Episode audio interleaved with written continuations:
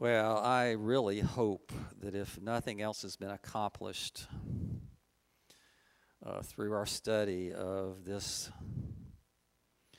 particular book, uh, that it's whetted your appetite for Hebrews. I would imagine that Hebrews is probably not a particular book that some of you have studied all that much. It's not one of the central books. It's not one of the Gospels. It's one of those that appears very near the end of the Bible that, you know, and we tend to be far less familiar with those books at the end than we are with the ones at the beginning uh, and that sort of thing. Uh, but we're only going to be doing six verses this morning. We've been I've been trying to do it like half a chapter at a time, but this there was just so much here that I couldn't get beyond where we're going. So let me just read these first six verses. Let brotherly love continue. Do not neglect to show hospitality to strangers, for thereby some have entertained angels unawares. Remember those who are in prison as though in prison with them, and those who are mistreated, since you also are in the body. Let marriage be held in honor among all, and let the married bed be undefiled, or marriage bed be undefiled. For God will judge the sexually immoral and adulterous. Keep your life free from the love of money and be content with what you have, for he has said, I will never leave you and never forsake you. So we can confidently say, The Lord is my helper. I will not fear. What can man do to me? We understand some fundamentals. Uh, and one of those is this is that the works that we do have nothing to do with actually saving us. Uh, they occur because we are saved. In other words, they are a product of our faith. If you remember what, what James says, faith without works is dead. But he also says this He says, I will show you my faith by my work. So there is a connection between faith and works. And what the connection is, is the works that we do as Christians validate the genuineness of our faith. In other words, no works, no real faith.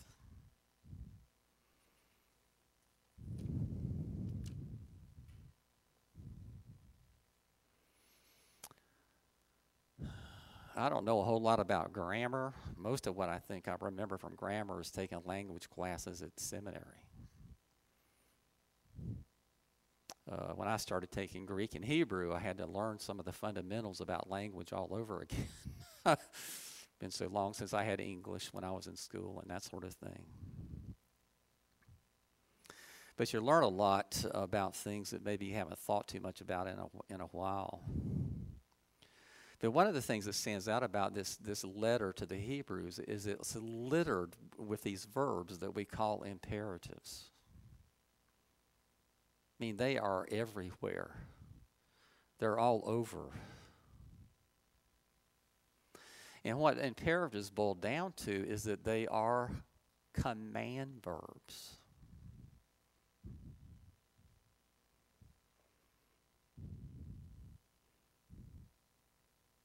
In other words, when the Lord uses imperatives, He's telling us to do something or not to do something, which is very common in Scripture. In chapter 13 alone, the closing chapter of this letter, there are 12 imperatives. 12. Just in this one chapter. Who knows how many that we've already covered over the months?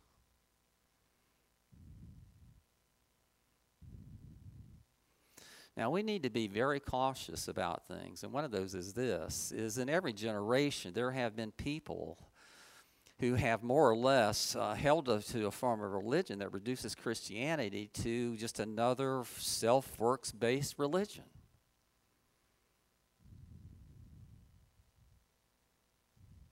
And I want to be very, very clear about it. That Christianity is, in fact, a works based religion. In other words, we are in fact saved by good works. But the difference between Christianity and every other religion is this is we're not saved by our own works. We're saved by the works of Jesus done on our behalf. That is a liberating thing. That is an aspect of Christianity that sets it apart from every other religion. Every other religion is about you doing. But we have to remember this after saying what we've said that Christians are called to good works. It's part of our calling. But the motivation for doing good works is totally different. In other religions, the participants do works to be saved. Christians, on the other hand, do good works because they are saved.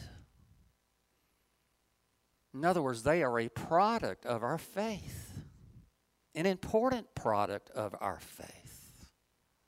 Our works are the fruit of our faith.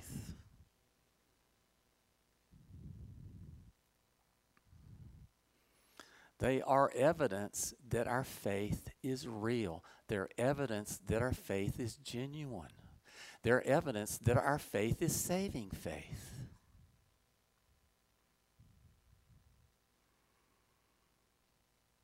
I think there are some people that really wish the book of James wasn't in the Bible.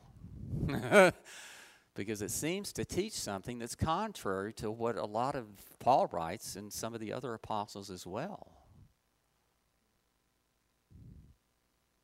But James says this very point blank faith without works is dead. I will show you my faith by my works.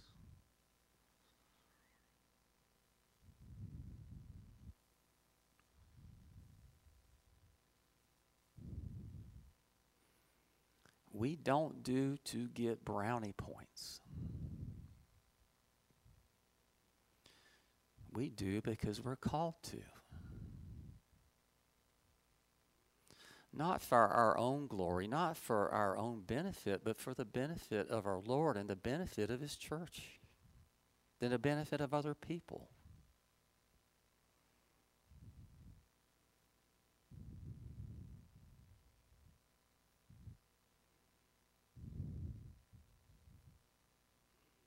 I'm hoping, and I, know this is true, I, am assuming this is true for everyone here this morning, that you haven't come here to worship this morning because you think you're going to get brownie points for it.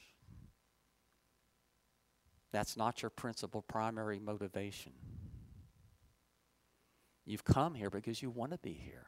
You've come here because you want to worship the Lord. You come here because horses couldn't keep you back from doing it. Because this is a very, very special time for you.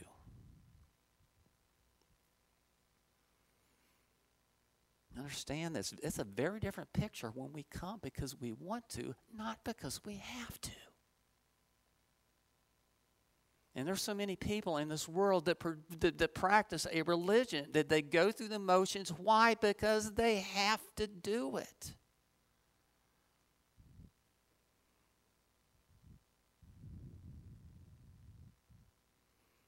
But more but, but but but imperatives here they're here. We're commanded over and over again all through this book and this chapter to be about our father's business.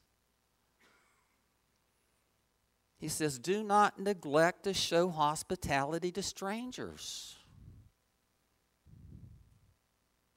In other words showing love to strangers by our actions which is very easy to do when we're talking about people that we know.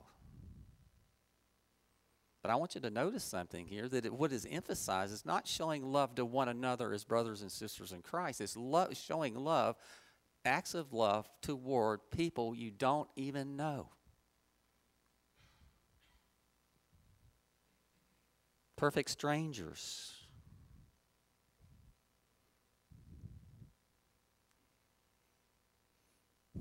I think probably the best example of what we're talking about here in all of Scripture is the parable of the Good Samaritan. offered by Jesus himself. This man showing abundant, unconditional love and hospitality to an absolutely total stranger, somebody he didn't know from Adam. And going to very great lengths to show himself to be a very great blessing to this particular person. And just remember this the Samaritans were looked down upon by the Jews. They were considered to be a lesser, inferior race. Nonetheless, we have this parable of the Good Samaritan.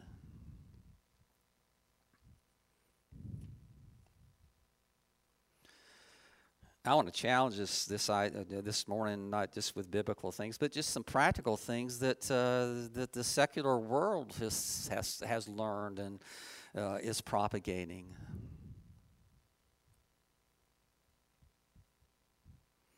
I read an article in Psychology uh, Today the other day, and obviously it's not a Christian based anything. It's very secularized and this, that, and the other. But in this particular article, they were encouraging people to show hospitality to other people. Why? Because there's something about it that, that benefits you by doing it. It makes you feel good.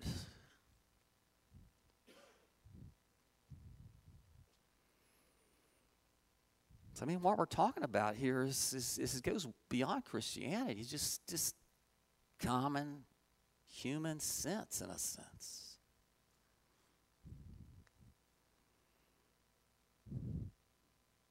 Did you have any conversations this week with complete strangers? People you didn't know? Some of you going, we should all be going. Okay? In other words, we should look upon life. When we go to the store, we go it, is an opportunity always to meet somebody. We may be going there to the hardware store to get some nails or screws or something like this, that, and the other. But, but almost inevitably, you're going to stand in line at the cash register waiting to check out, and there's going to be people there and whatever. And we have a choice to make. We can either stand there like statues and, and, and totally ignore everybody around us, or we could reach out very often to people who would love for you to talk to them. But they're not going to talk to you first.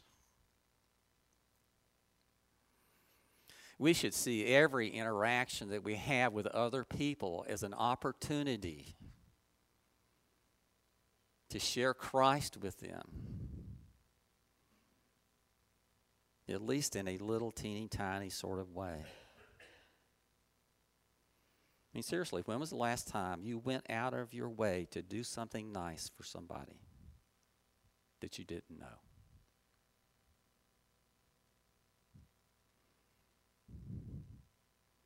Well, according to psychology today, if you're doing that, then you're actually cheating yourself out of pleasure.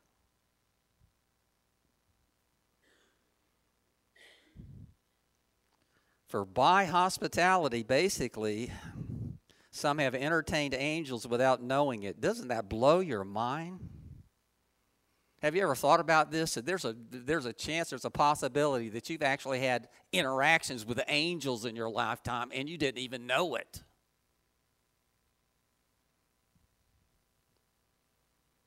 That's hard for us to even imagine. But this particular verse opens the door to the possibility that we have unknowingly interacted with angels in our lifetime.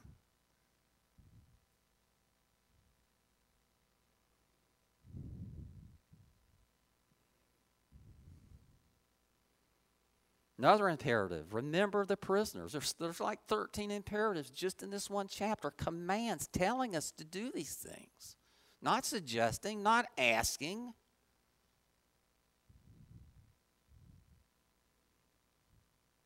Remember the prisoners as though you were in prison with them. The first ministry, really, I got involved in once I became a Christian was uh, Chuck Colson's prison fellowship. I've been in most of the main prisons in this area. It's been a long time. Once I got into seminary and started working toward becoming ordained myself, then I simply just didn't have time to do it anymore. But up to that point, I was making res- regular visits to all the prisons in this whole area.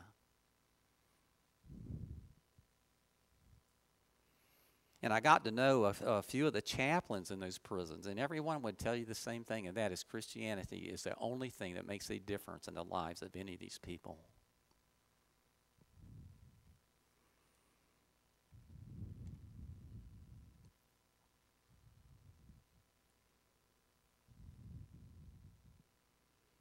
I always remember this. Every time I walked in the gate and I heard it clank behind me, I'm thinking, I sure hope they remember I'm supposed to leave when the time comes.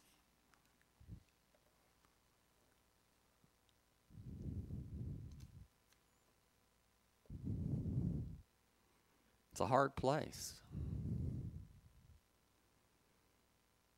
But let me tell you, it, it, being in prison gets people's attention like nothing else seems to.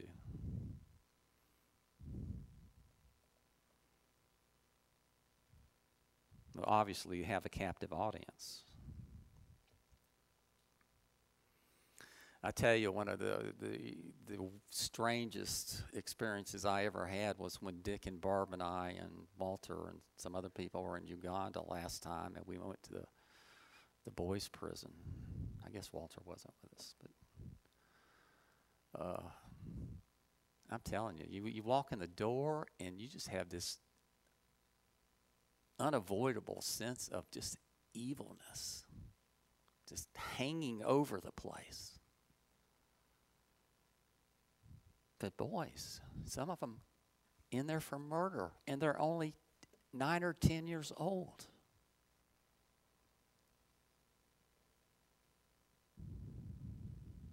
I can tell you, never in my whole lifetime have I ever sensed the presence of evilness as I did in that place.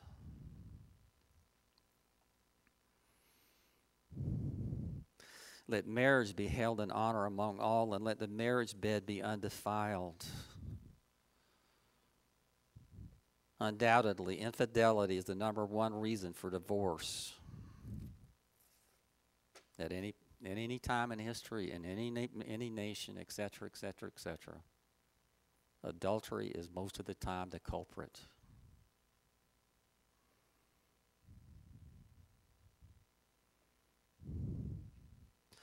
There's been a real shifting uh, in our culture over more recent years as to what is really right and what is wrong. You know, because Christianity had such a great influence upon the early history of our country and has, you know, for the most part ever since. People understood it to be something very wrong. But there's been a real culture shift today. And some of the statistics about this kind of thing will just blow your mind. One thing I read, they, it said as high as 70% of married Americans cheat at least once during their time of marriage. 70%.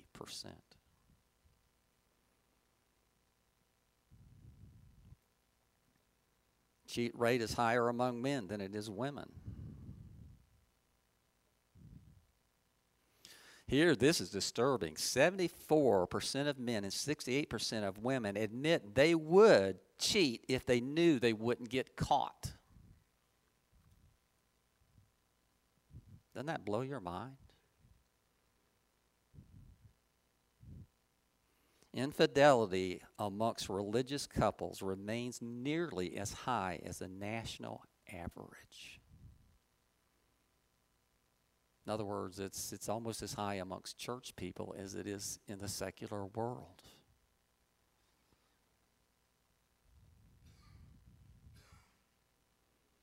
There's a sense in which I think God sees adultery as, as a very heinous sin, maybe one of the worst.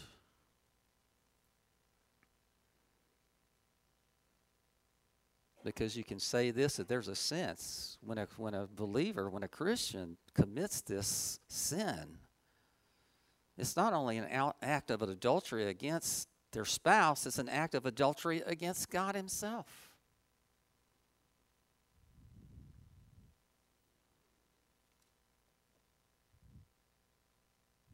The author also says this let your character be free from the love of money, being content with what you have. Are we there? Paul wrote this. He said, The love of money is a root of all kinds of evil. And we understand this that loving money itself is not what the problem is. It's loving the things that you can buy with money that's the problem.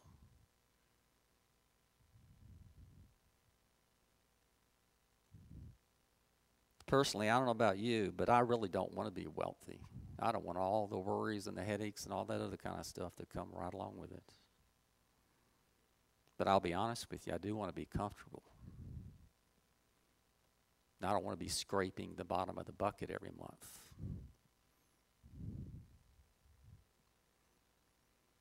Well, when it comes to things like this, it's helpful for you and I to remember that everything actually belongs to God. Everything belongs to God. You don't own anything. I don't have anything. Nothing is mine. Nothing is mine. It's all His. My car, or Lori's car, my truck, our house do not ultimately belong to us to do with whatever we wish to. There are things that God has afforded to us to be used for our benefit, but at the same time, in some way, to His own glory.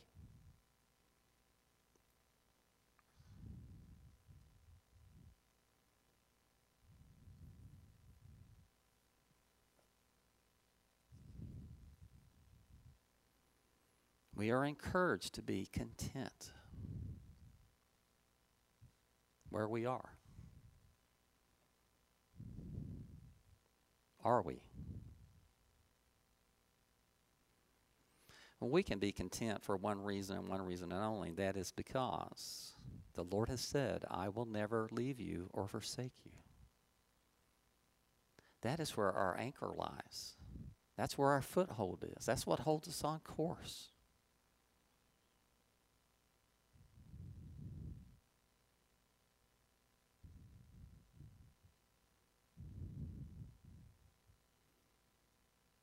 Some of the studies I read said that uh, the, the fear of abandonment by other people is the number one fear amongst people. That they're going to be deserted by all the people around them, loved ones in particular.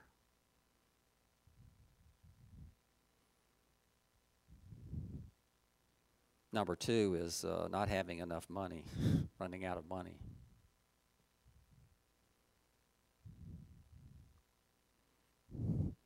Abandonment is a terrible thing. I saw it firsthand, the result of it. My father's father abandoned him and his brother and my grandmother when my father was maybe eight or nine or ten years old. That created issues for him that went through his entire lifetime. He was still struggling with things when he died.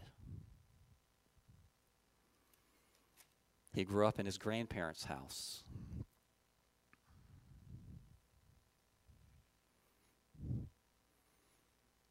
He passed away four or five years ago now.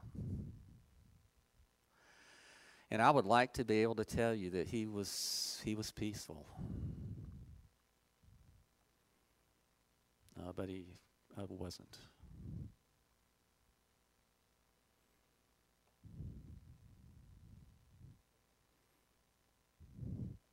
I was at their house. Lori and I became their primary caregivers for the last five or ten years of their lives. And my wife is to be commended for what all she did for her in laws.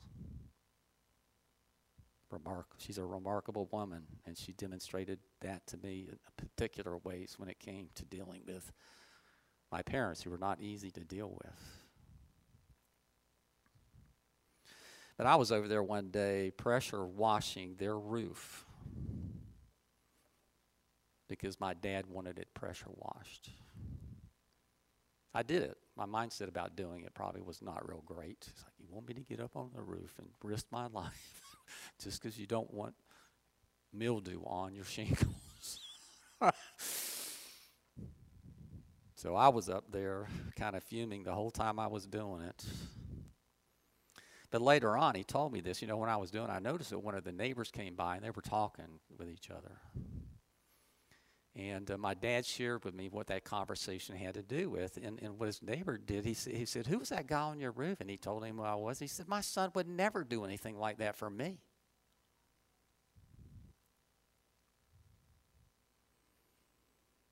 I talked with my mom and dad about these things later on, and they said they, they told us, I don't know how many times, that, that most of our friends' children want nothing to do with them. Why are y'all doing all of this stuff for us? Of course, we, we did it, and my, my was not always great.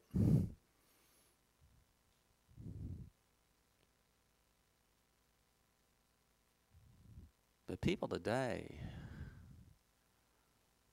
a lot of people are suffering from abandonment issues, and sometimes that's older people.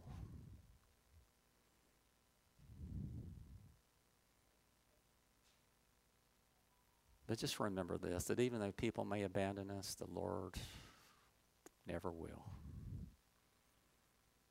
He never will. Even though we tend to be stinkers at times. Even though we tend to be rebellious children at times. Even sometimes our life may doesn't look very Christianized at all.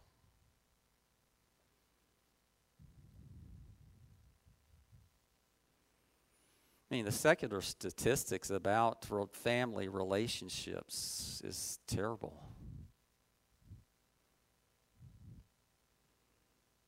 One of the studies I read, one in four Americans is completely estranged from their entire family. They have no contact, no connection with family at all anymore. One out of four.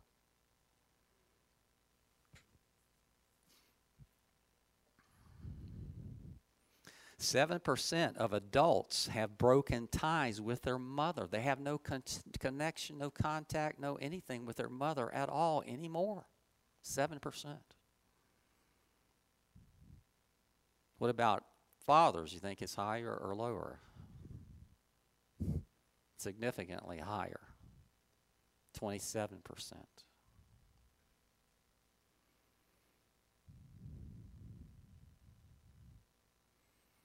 People are designed to be relational.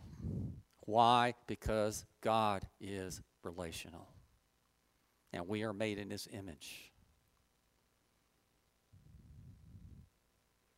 The fact that He is one God who is three in person Father, Son, and Holy Spirit is a very basic, fundamental foundation upon what all relationship is built.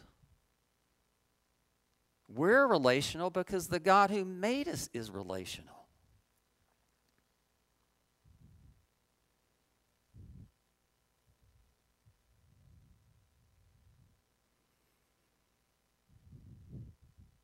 Verse 6 the author encourages his audience The Lord is my helper. I will not be afraid. What can man do to me?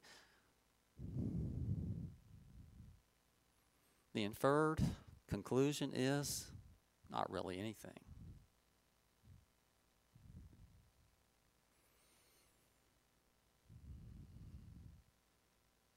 But notice here that helpers help, right? you know, if you're not helping, you're not a helper. Helpers help, which means they assist other people. We have a helper. His name is the Holy Spirit, whom the Father has sent forth. And Jesus says, He will teach you all things and bring to your remembrance all that I have said to you. We have a helper, He helps.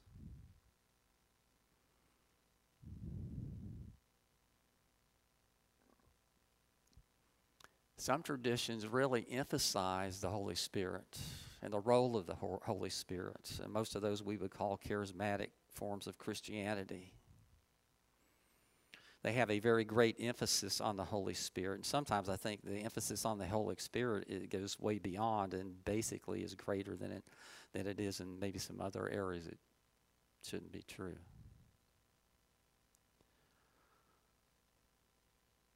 But we, uh, uh, in our tradition, we don't talk about, we don't consider the Holy Spirit much at all. But what I would tell you is this is even though I disagree with a lot of stuff that goes on in the name of charismatic Christianity, I would tell you they've done at least this. They have brought the attention of a lot of the rest of the church upon the Holy Spirit in a way that it never had before.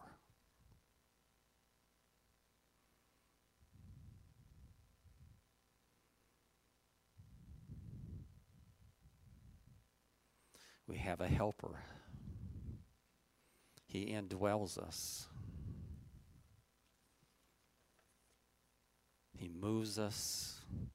He strengthens us. He speaks to our minds and to our hearts.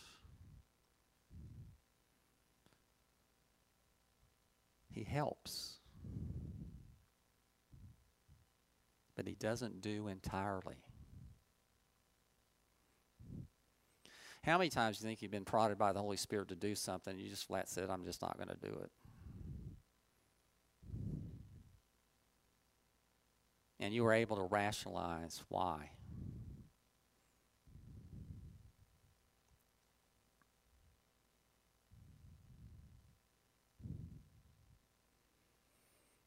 Paul writes these in regard to the Spirit. He says, For, for this I toil, struggling with all his energy that he powerfully works within me. The he here, he's actually talking about Christ, not specifically the Holy Spirit.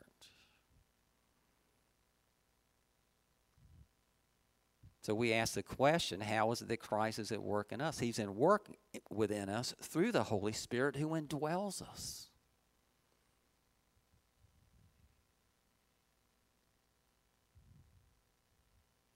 There's a sense in everything in which everything that we do as Christians is, is, is, that we do it in partnership with the Holy Spirit. Working together for a common purpose, for a common good. Perhaps we actually do the doing, but He moves us very often to do it.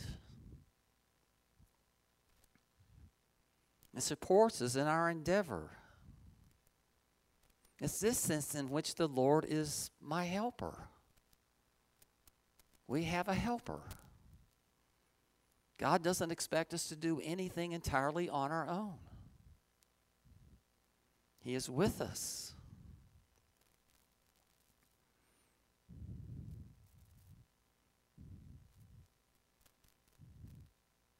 How often do we let fear overcome things that are going on inside of us. In other words, we we sometimes we have a sense that we're being moved to do this, that, or the other, and we resist it because we're afraid for whatever reason. How many times has fear paralyzed you and prevented you from doing something you knew the Lord would have you do. And I think the principal fear is this is we're afraid how people are going to react to what we do or what we have to say.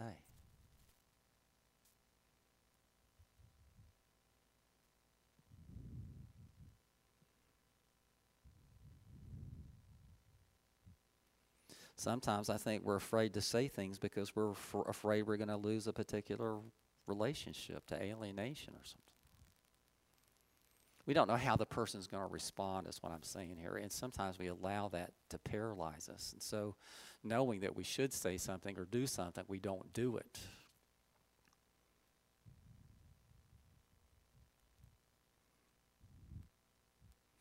What about this statistics? Even though we are all called to do it, every Christian is called to do it, 80% of Christians do not consistently evangelize.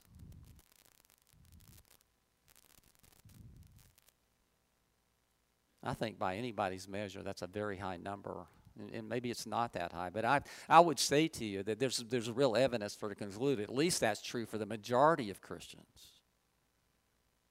There are people who go to church maybe every Sunday for a whole lifetime that never one time in their life will ever share the gospel with another person.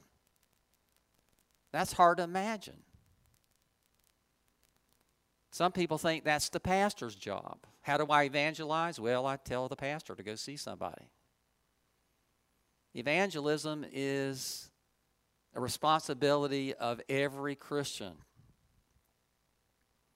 But I want us to understand something that when we evangelize, we're participating in a partnership. We're not alone. When you go to that person, even if there's not another physical being there with you, the Holy Spirit is there. And the Holy Spirit's presence is the only thing that will make any difference as far as the outcome of that conversation goes.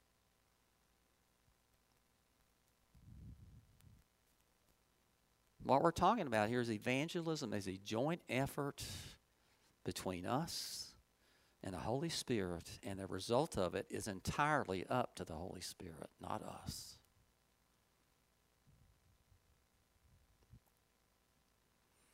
Why? Because we can't cause a person to be born again by the Spirit. Only He can.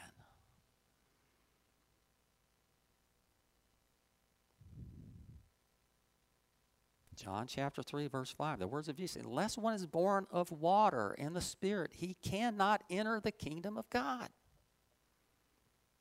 We can't convert anybody.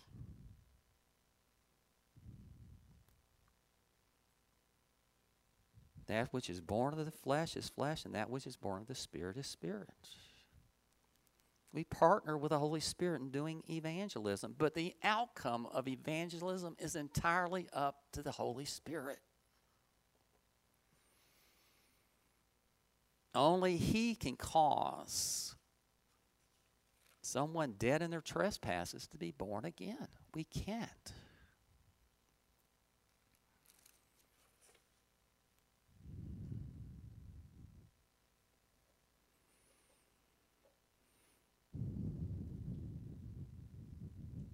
So, how good are you at resting?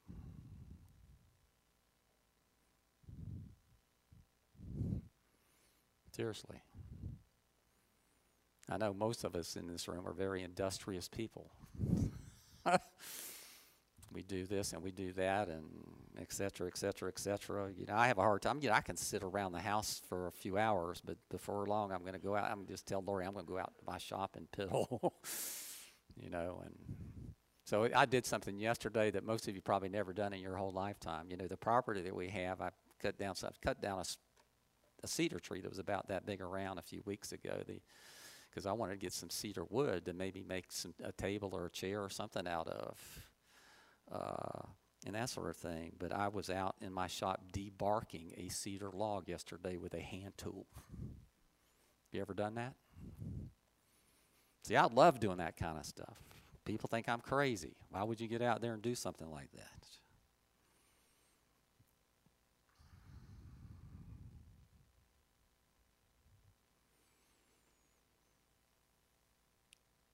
God has given us a very great tool.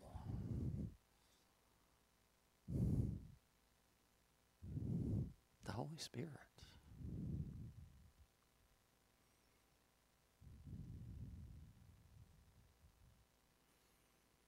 Have the promise of Jesus. I will ask the Father, and he will give you another helper to be with you forever, even the Spirit of truth, whom the world cannot receive, because it neither sees him or knows him. You know him, for he dwells with you and will be in you.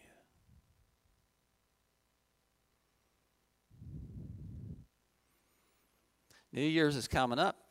You given any thought to those resolutions you're going to make? Were you faithful to the ones you made for this year?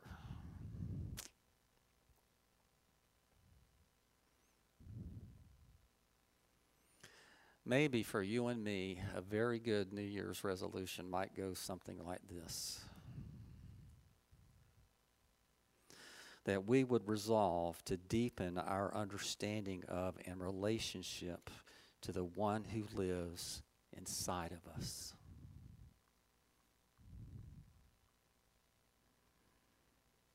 The Holy Spirit.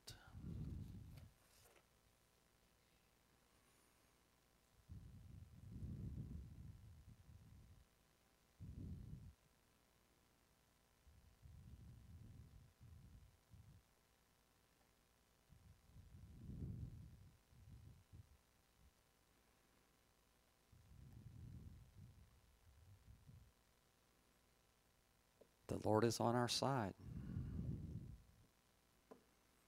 Because that is true, we have not to fear. Not one single thing. He is our great defender. He is a guide. It's like He's taking us by the hand and He's guiding us through life, preventing us from messing it up too terribly bad.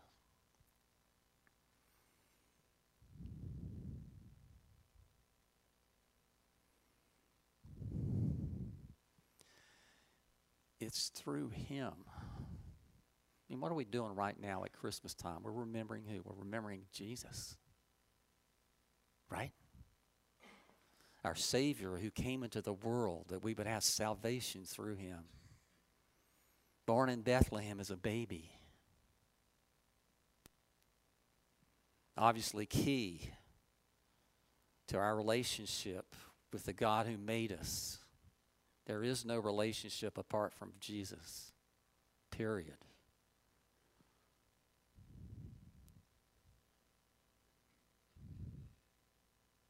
But just remember this that there was someone else present there.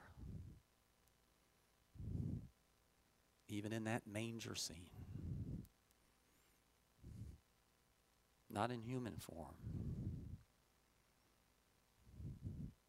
God the Holy Spirit. They're superintending everything.